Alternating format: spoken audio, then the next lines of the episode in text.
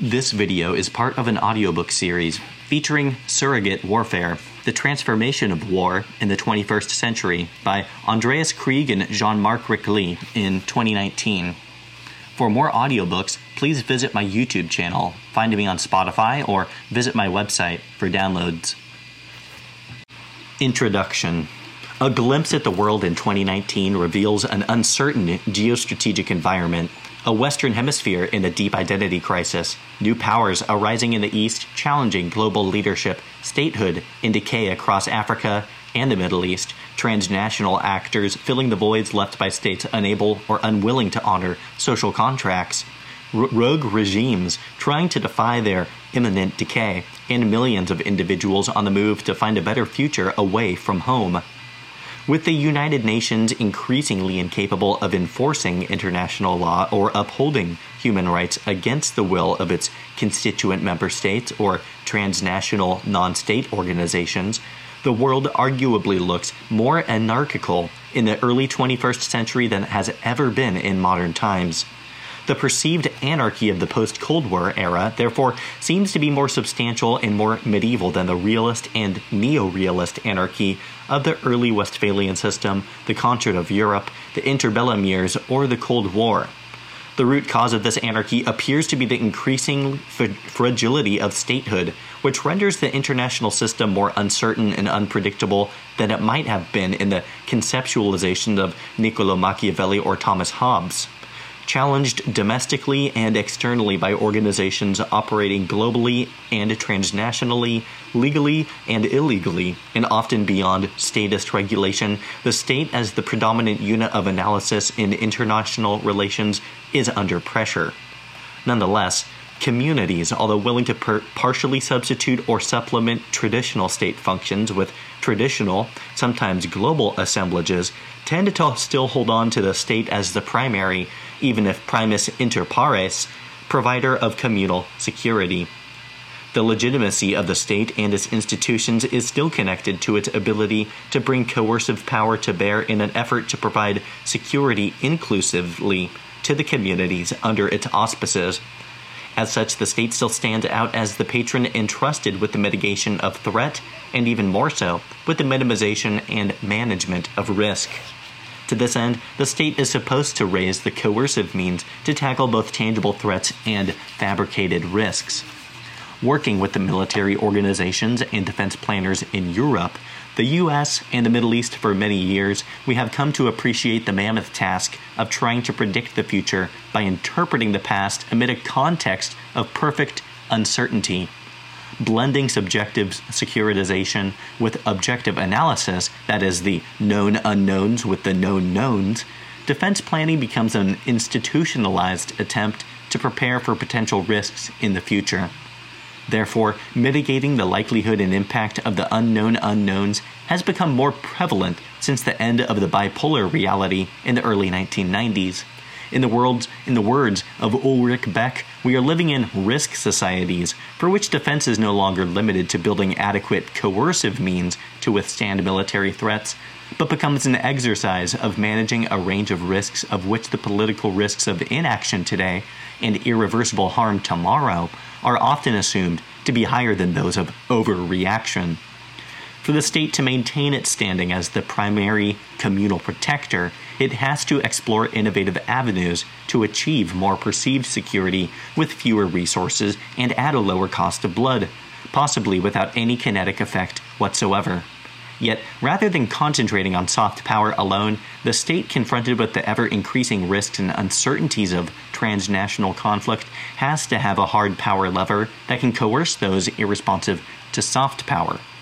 This coercive lever of power that states use to monopolize has been subject to a fundamental evolution. Warfare is no longer just limited to the use of armed forces, but has expanded throughout the late 20th century to include alternative means of violence that generate destructive and disruptive force to achieve a strategic effect without relying on physical violence. Von Clausewitz's assertion that warfare was the act of violence intended to compel the enemy to do our will might still hold true if violence equals not only physical force, but any disruptive or destructive force with a strategic effect. In the era of soft war wherein warfare moves beyond kinetics into the cyber and media domains, coercion remains at the heart of any definition of war. Therefore, although we extensively look at warfare as a form of organized violence, we do include alternative means of cyber and media war that fall short of conventional forms of physical violence. Nonetheless, these alternative levers of coercive power can extensively disrupt and destroy the authority and legitimacy of state and non state actors, a primary objective of an aggressor committed to traditional warfare. Therefore, coercion might be under more scrutiny domestically, globally, and locally than in the past. The use of violence, low intensity as well as high intensity, physical as well as non physical, does not occur in a vacuum, but is subject to an omnipresent media attention that shapes the narratives on the legitimacy, morality, and success of the application of that violence.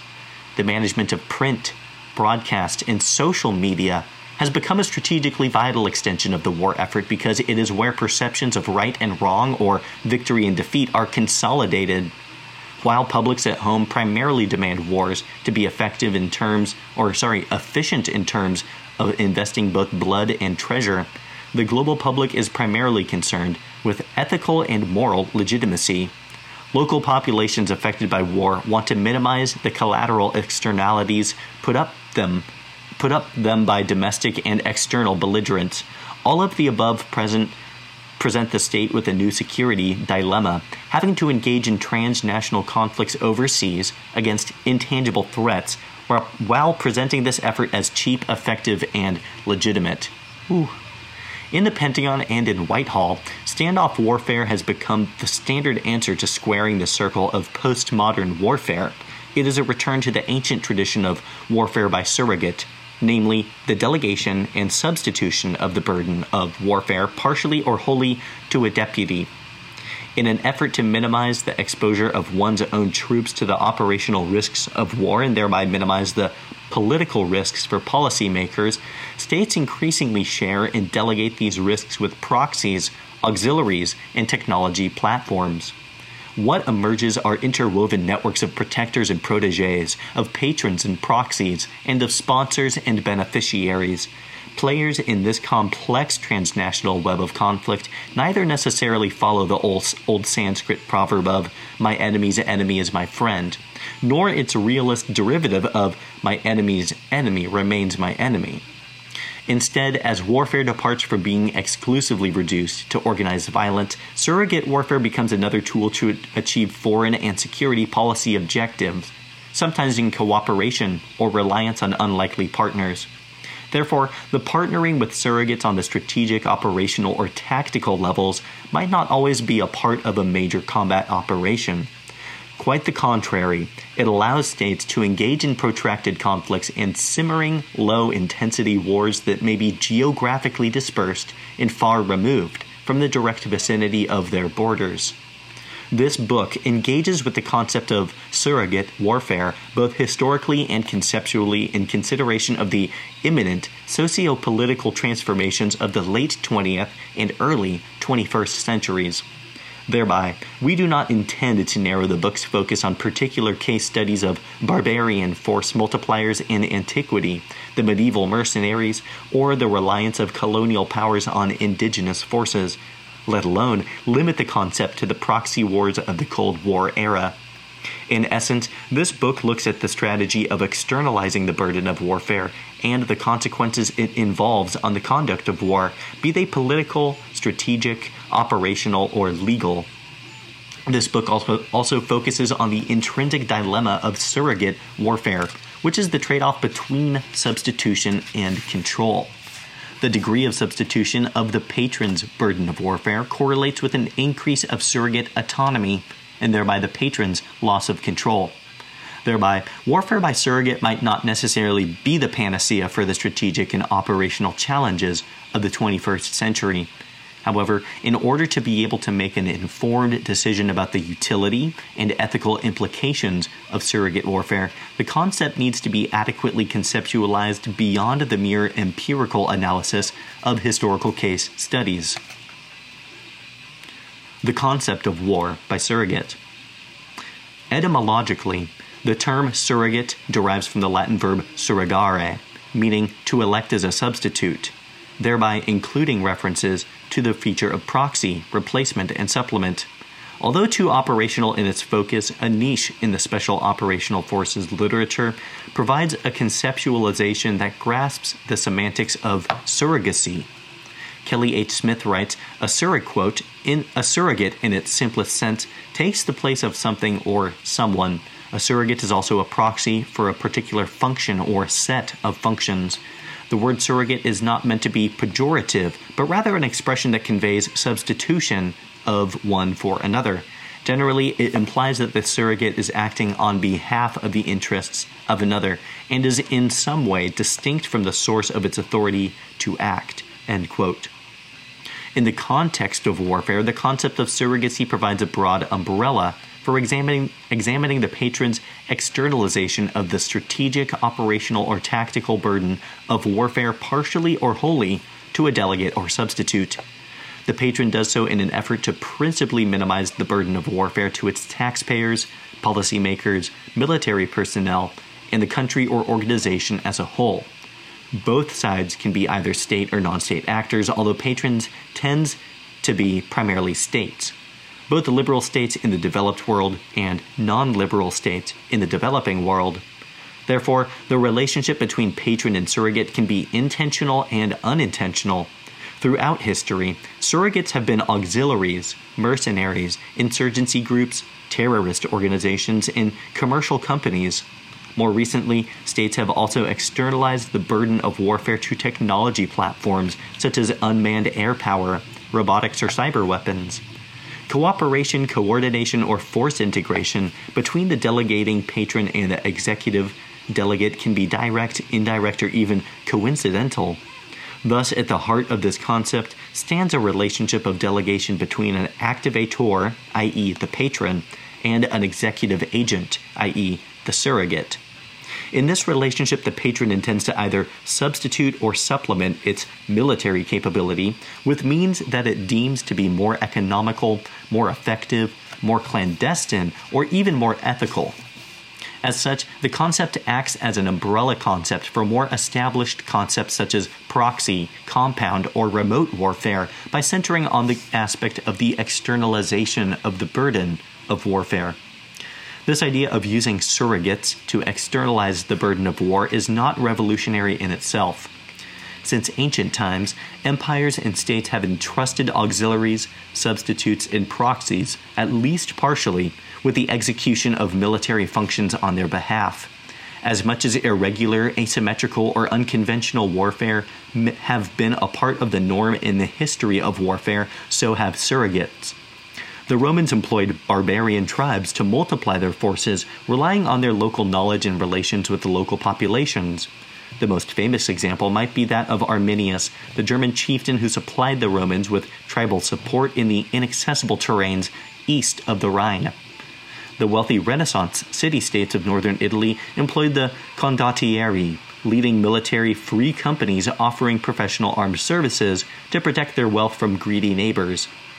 In the American Revolution, the British Army multiplied its forces by using 35,000 Hessian mercenaries to fight the hybrid threat of Washington's Continental Army and colonial militias the Duke of Wellington owed his success in the Peninsular War against Napoleon Bonaparte's Grand Armée to the support of the Spanish guerrillas attacking the French occupiers' lines of communication. The small, relatively small, island nation of Britain was able to rule more than a quarter of the world by relying only on colonial surrogates 12 political officers, 100 British soldiers, and 800 paramilitary surrogates could control 10 million people. In the early stages of World War II, when the UK was far from ready to engage the Nazi threat directly, Winston Churchill envisaged employing continental resistance movements as surrogates to attack the Wehrmacht from the rear during the Cold War, with the growing need for deniability, the superpowers often resorted to the use of proxies to achieve strategic objectives overseas. The Soviet support for the Viet Cong in Vietnam and the US support for the Mujahideen in Afghanistan being the most famous examples. The obvious question is how the concept of surrogate warfare departs from existing concepts that deal with delegation, substitution, and supplementation in war. While the concept does not try to complement that already existing range of definitions by war by proxy, compound warfare, or remote warfare, it seeks to offer a holistic conceptual umbrella, combining the various aspects of these different forms of delegation. Proxy warfare, a concept that has been lastingly defined by the literature of the Cold War, is limited to the state's strategic employment of a human surrogate and does not expand to the use of auxiliary force multipliers employed remotely to supplement ongoing operations. Some might even argue that proxy warfare is limited to a state's reliance on another state's conventional forces Moreover, the concept of proxy warfare lacks the capacity to consider the externalization of the burden of warfare to technological surrogates. Compound warfare, however, goes beyond the narrow definition of proxy warfare, which for the most part remains a relic of the Cold War, a context within which the patron was defined as the state actor merely exploiting the strategic proxy to advance external strategic objectives in an international struggle with another external state actor. It is worth noting that the concept of cyber proxy is an attempt to move beyond the legacy of the Cold War. However, the scope of cyber proxy is solely limited to intermediary that conducts or directly contributes to an offensive action that is enabled knowingly, actively, or passively by a beneficiary. Compound warfare, which Thomas Huber defines as degrees of strategic and operational synergy between regular and irregular forces, looks at surrogacy more operationally, whereby two forces complement each other's efforts by coordinating the planning and execution of military campaigns. Here, both parties see cooperation and coordination, even if only marginal, as mutually beneficial since these serve their strategic or operational objectives. In doing so, compound warfare, unlike proxy warfare, does not require the patron proxy or activator proxy relationship that by definition puts the proxy at the receiving end of a chain of command controlled by the patron or activator. In compound warfare, the regular and the irregular force operate simultaneously, although with varying degrees of direct coordination and integration, with neither side necessarily following the orders of the other. Thus, in contrast to the patron proxy relationship, the relations between the regular and irregular fighting forces in compound warfare are more egalitarian. Nonetheless, the concept of compound warfare lacks much of the strategic con- con- connotations that are essential for the process of externalization, while again falling short of accounting for new forms of technological surrogacy in the information age.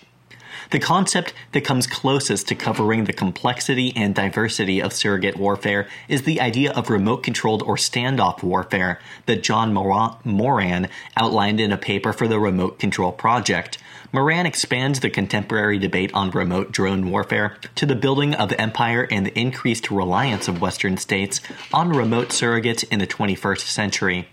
The essence of remoteness is the delegation to alternative actors or platforms that allow the patron to remotely conduct war without putting its own troops in harm's way, preferably in low intensity and low interest conflicts. Moran neither explicitly analyzes the process of externalization nor develops a model that comprehensively analyzes the autonomy control relationship between patron and surrogate. Moreover, his approach might be too cl- closely associated with the scholarly niche of drone warfare. To be more all encompassing in the definition of remote surrogate warfare, we will keep the concept as general as possible, focusing on the aspect of the externalization of the burden of warfare. Thus, in this book, we attempt to produce a more holistic picture of how surrogacy, although a constant in human history, has been rediscovered in its full complexity in the 21st century to allow states to cope with a globalized, privatized, securitized, and mediatized context of warfare. In doing so, the concept constitutes a departure particularly from the traditional conceptualizations of warfare that have dominated the literature since the 19th century. In this book, warfare by surrogate will not just be examined on a historical continuum in reference to the narrowly framed modern concept of Trinitarian war, but also as a socio political phenomenon in a globalized world. As Clausewitz famously noted in his magnum opus on war, quote, very few of the new manifestations in war can be ascribed to new inventions or new departures in ideas. They result mainly from the transformation of society and new social conditions, end quote. It is the reconstitution of socio political complexes amid the era of globalization, exponential technological progress, and transnationalization that appears to redefine how communities interact with their political authority and ultimately how community and political authority approach organized violence. En route to what we define as neo Trinitarian war in this book, the Trinitarian state of the Westphalian era seems to have discovered the externalization of the burden of warfare as a means to survive as a primus inter pares, to remain the primary provider of communal security interests. Within a growing oligarchy over violence, both in terms of authority over and means of violence, the use of surrogates, human and technological, directly, indirectly, or coincidentally, provides the state with means to continue politics by coercive means. The argument. In this book, we are going to present surrogate warfare as a socio political phenomenon rather than just, just another mode of war. While throughout history surrogate warfare has been driven by shortages of capacity and capability or the need for the deniability in the international arena, 21st century surrogate warfare is primarily motivated by the state's need to conduct warfare within the context of globalized, privatized, securitized, and mediatized war. The state is faced with intangible threats that are subjectively manufactured by policymakers vis a vis near absolute uncertainty taking into consideration risks that emanate from an increased number of state and non state actors operating across a transnational, multi layered, network centric battle space. Even small states with limited or no expeditionary capability or ambitions have to secure themselves and their communities against subtle risks that, even when or- originating domestically, are empowered by networks outside its borders. In essence, then, the trinity of society, state, and soldier, or of community, patron, and coercive capability, is no longer an exclusive, self contained association. As communities develop more transnational links, sometimes to alternative patrons overseas, and security sectors are called on to conduct operations that are not exclusively concerned with communities at home, the traditional Trinitarian bond that Clausewitz described in reference to the nation, the nation state, and the national army is in a process of redefinition. Instead of merely defining these new assemblages as non Trinitarian, it seems more appropriate to call them neo Trinitarian because of the fact that the alternative structure uh, alternative security assemblages that develop outside the state display the same Trinitarian aspects of a community, a communal authority, and a coercive apparatus under arms. These neo Trinitarian assemblages can operate both in cooperation and in competition with the institutions of the state. That is, they can either help the state fulfill its Trinitarian duty to protect or undermine it. Thus, faced with these new assemblages that engage in organized violence, the state is looking for means to engage them either constructively or coercively in an effort to remain relevant. Here, the partnership between the authority of the state with a surrogate can help the state to provide security for itself and its communities by minimizing the risks of inaction and excessive costs in terms of blood and treasure. These dynamics affect liberal superpowers in the same way as authoritarian regional powers or small states.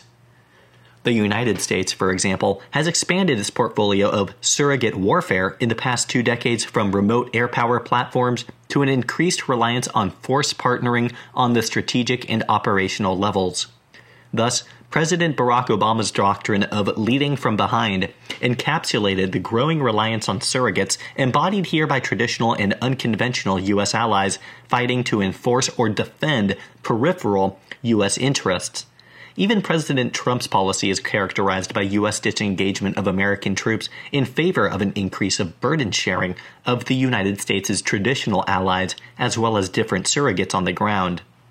In the circumstances similar to those of the other Western powers, the political risks of both inaction and unforeseen consequences, as well as of overreaction through major combat op- operations, have driven U.S. policymakers to rely on surrogates to minimize the costs of wars in conflicts that, in the eyes of the public, must not be ignored, but do not allow for an escalation of U.S. commitment beyond a certain threshold the U.S. government is called on to provide increased levels of security against intangible threats that do not provide the urgency for the American public to sacrifice blood and treasure. Hence, as the case of the war of the Islamic State in Iraq and Syria, ISIS in Syria and Iraq demonstrates, the U.S. government is asked to contain risks in these localities that could potentially develop into direct threats to the U.S., but are not conceived, perceived as such by the public. In an effort to stabilize these conflicts against locally based transnational actors, thereby arguably providing positive externalities primarily to local communities rather than to the American people, the U.S. cannot expose its own military personnel to high operational risks or invest too many resources on a major combat operation particularly not when the US has to simultaneously contain the risks to European security in Ukraine or the risks of major escalation on the Korean Peninsula. Consequently, air power and local rebel groups provide the U.S. with the hard power lever they require to keep involved in these simmering conflicts. The punitive airstrikes in response to the Bashar al Assad's regime use of chemical weapons in Syria by a coalition of the United States, the United Kingdom, and France in April of 2018 are a case in point. After having continuously drawn lines in the sand, new governments in Washington and Paris drove a more assertive agenda, whereby inaction in the face of chemical weapons use could no longer stand without losing any remaining lever of deterrence for the future. At the same time, the West could not afford getting drawn into a complex civil war that was arguably already dominated by Iran, Russia, and Turkey. Most importantly, the West could not bear the political costs of military personnel being exposed to the operational risks of sophisticated air defense systems. The solution, the operation to uphold the international norm prohibiting the use of chemical weapons, was solely conducted by standoff weapons fired a safe distance from the target areas. What emerges is a neo Trinitarian assemblage between the U.S. government, local forces, and technological platforms providing security not primarily as an American public good, but more as a regional, transnational good. Similarly, the technological surrogate tends to replace U.S. boots on the ground as contingent sizes are increasingly becoming smaller. These dynamics are not unique to liberal Western states. President Vladimir Putin's Russia increasingly relies on serving or retired Russian soldiers employed as contractors by private military and security companies, PMSCs, owned by businessmen close to the Kremlin. Providing combat services, these contractors have become powerful powerful force multipliers for Putin, augmenting Russian troop levels in wars that are unpopular on the home front, such as the war in Syria. In 2016, images surfaced suggesting that contractors working for Russian PMSCs Wagner and the Slavonic Corps had embedded with pro regime militias across the Syrian battle space. Contractors were photographed in full battle gear, and dozens were reportedly killed on the front line, implying that Russian contractors were directly involved in combat. In fact, as indicated by an episode in February 2018, in which US supported rebels killed several hundred Russian contractors, these surrogates seem to allow Putin to outsource casualties to the market, something that becomes of interest as the Russian public appears to become increasingly sensitive to casualties in what it considers to be a war of choice. The assemblage between the Russian state and non state actors generates discrete expeditionary capability to achieve disruption overseas at limited human and political costs. In Nigeria, an emerging power in West Africa suffering from structural insecurities, security assemblages look essentially different as the external and internal push and pull factors differ entirely from states in the developed world. This country, divided along religious and ethnic fault lines and governed by exclusive neo patrimonial elites, has witnessed an extensive activity of non state contenders challenging the authority of the central government. Militias in the Niger Delta and the jihadist militant group Boko Haram in the northeast represent the most prominent local insurgencies, while the government is trying to address making use of commercial and non commercial surrogates. Lacking the capacity and the capability as well as the legitimacy in the eyes of local communities, the Nigerian state has invested in security assemblages with maritime security companies, private military companies, and rebel groups. Here, the state partners with surrogates that supplement the state's capabilities and legitimacy to provide public security to communities that have withdrawn their support for the central government. In an effort to retain relevance within a complex, multi layered conflict over authority, legitimacy, and access to resources, the ruling elites have discovered that the partial delegation of the burden of warfare, of counterinsurgency, or COIN, and counter piracy to surrogates provides the state with a degree of public authority as a manager of a neo Trinitarian security complex. Instead of undermining the standing of the state, it brings the state back into the picture despite the fact that the management of violence is partially outsourced to surrogates. In essence, surrogate warfare transforms the socio political concept of security that has evolved in the late 18th century from a Trinitarian into a neo Trinitarian complex. Rather than characterizing this complex as non Trinitarian, as Martin Van Creveld does in his Transformations of War, the new, the new neo Trinitarian assemblage are hybrid socio political associations between communities, states, and a range of new security providers, new technologies, and norms. In that way, they retain a resemblance of the fundamental tripolar divide between a patron as an agent of a community delegating security provision through organized violence to a security provider. We argue in this book that externalizing the burden of warfare from the Trinitarian complex to surrogates on the outside allows states to continue providing security as an increasingly abstract global good in transnational complex against actors disregarding the sovereignty and territoriality of states. By keeping the financial, human, and ultimately political costs for states in war to a minimum, enabling states to operate within a realm of public discretion and international deniability, the neo Trinitarian security assemblages between patron and surrogate offer the state ways and means to deal with the risks of 21st century conflict. However, without the convenantal bond between the authority strategically directing organized violence and the agent executing the violence, the patron surrogate relationship bears inherent risks that are alien to the Trinitarian security assemblages that had come close to monopolizing the means over violence in the Western world in the 19th century. Unlike conventional civil military relations between society, state, and citizen soldier, the relationship between patron and surrogate is often one of a temporary nature. Command and control becomes a fluid concept when surrogates rapidly or readily advance into conflict with varying degrees of autonomy. The aspect of delegation, supplementation, or substitution intrinsically entails degrees of deputation, whereby the deputy is entrusted to achieve tasks autonomously with limited or no patron oversight. This loss of patron control affects both the effectiveness and ethics of surrogate war, as this book intends to show.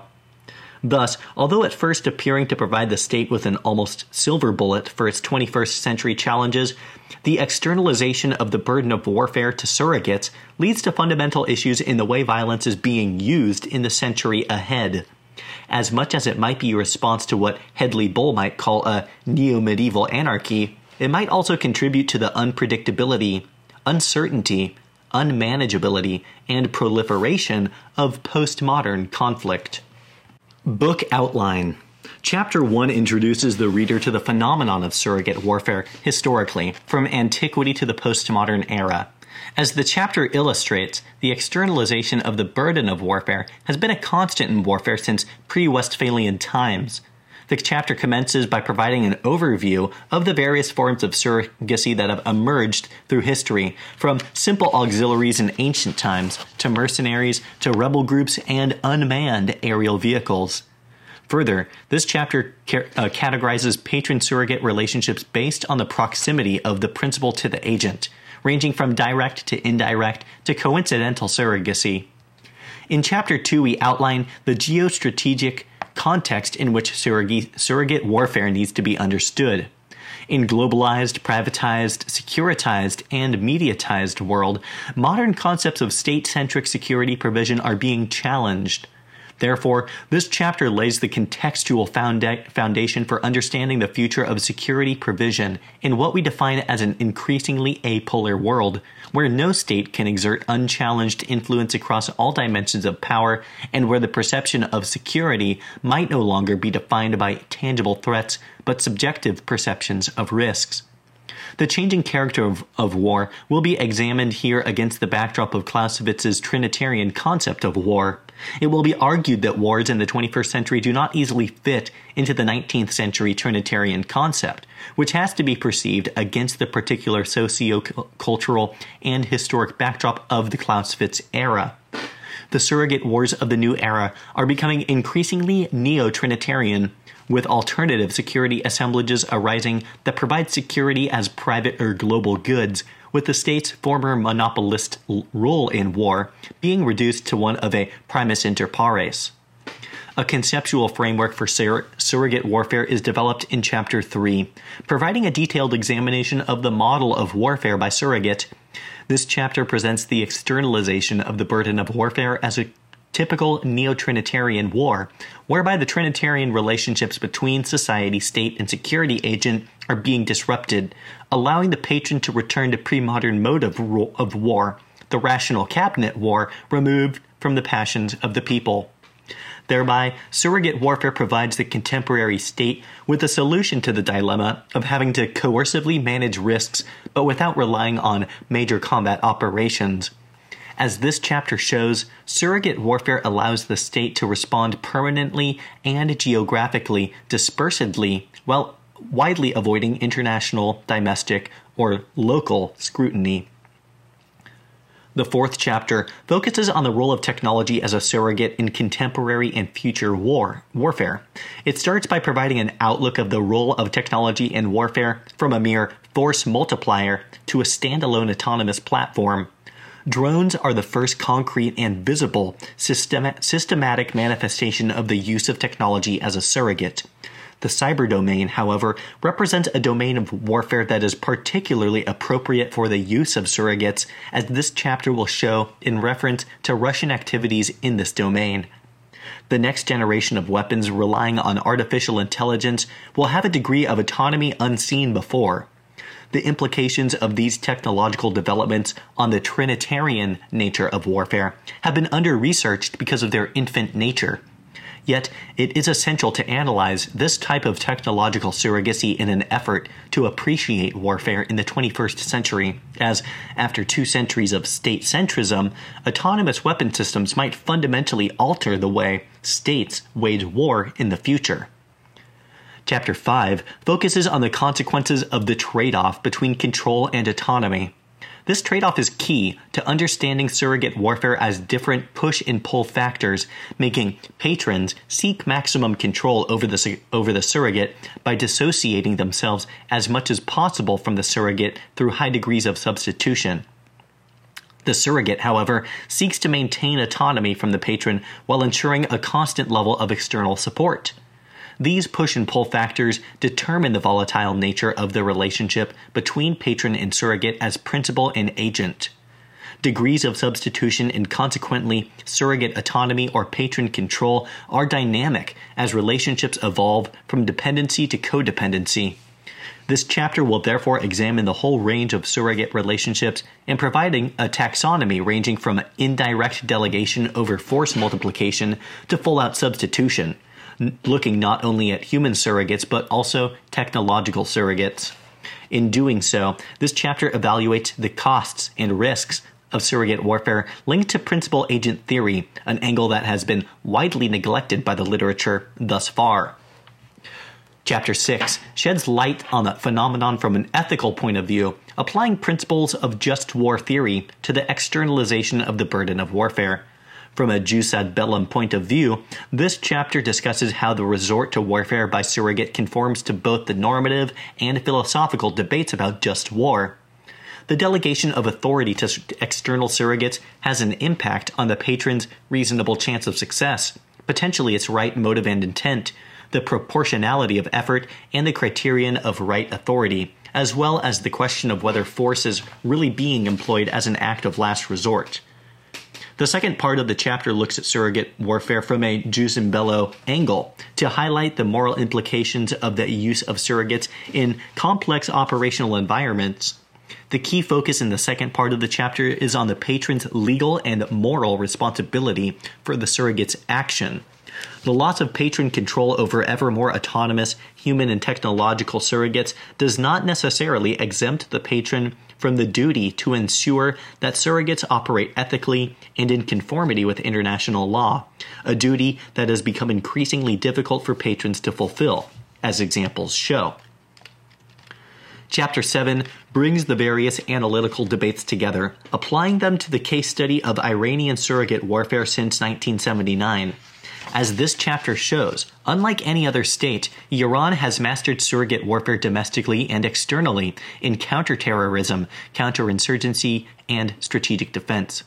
This chapter demonstrates how the regime in Tehran has come to embrace asymmetrical warfare by surrogate as its standard modus operandi of strategic defense. A particular focus will be directed toward the Islamic Revolutionary Corps, Guard Corps, the IRGC, and its Quds Force as the prime vehicle of Iranian surrogate warfare in the Middle East. In contrast to Western Foreign Intelligence Services, or SOF, Iran not only externalizes the burden of war in an effort to disguise its activities, but has relied on surrogates as an effective tool to secure Iranian interests overseas while the United States' Central Intelligence Agency, in the UK's Military Intelligence Section 6, might employ surrogates covertly on smaller projects of often more peripheral interest, surrogate warfare for Iran has been an integral pro- part of strategic deterrence and defense.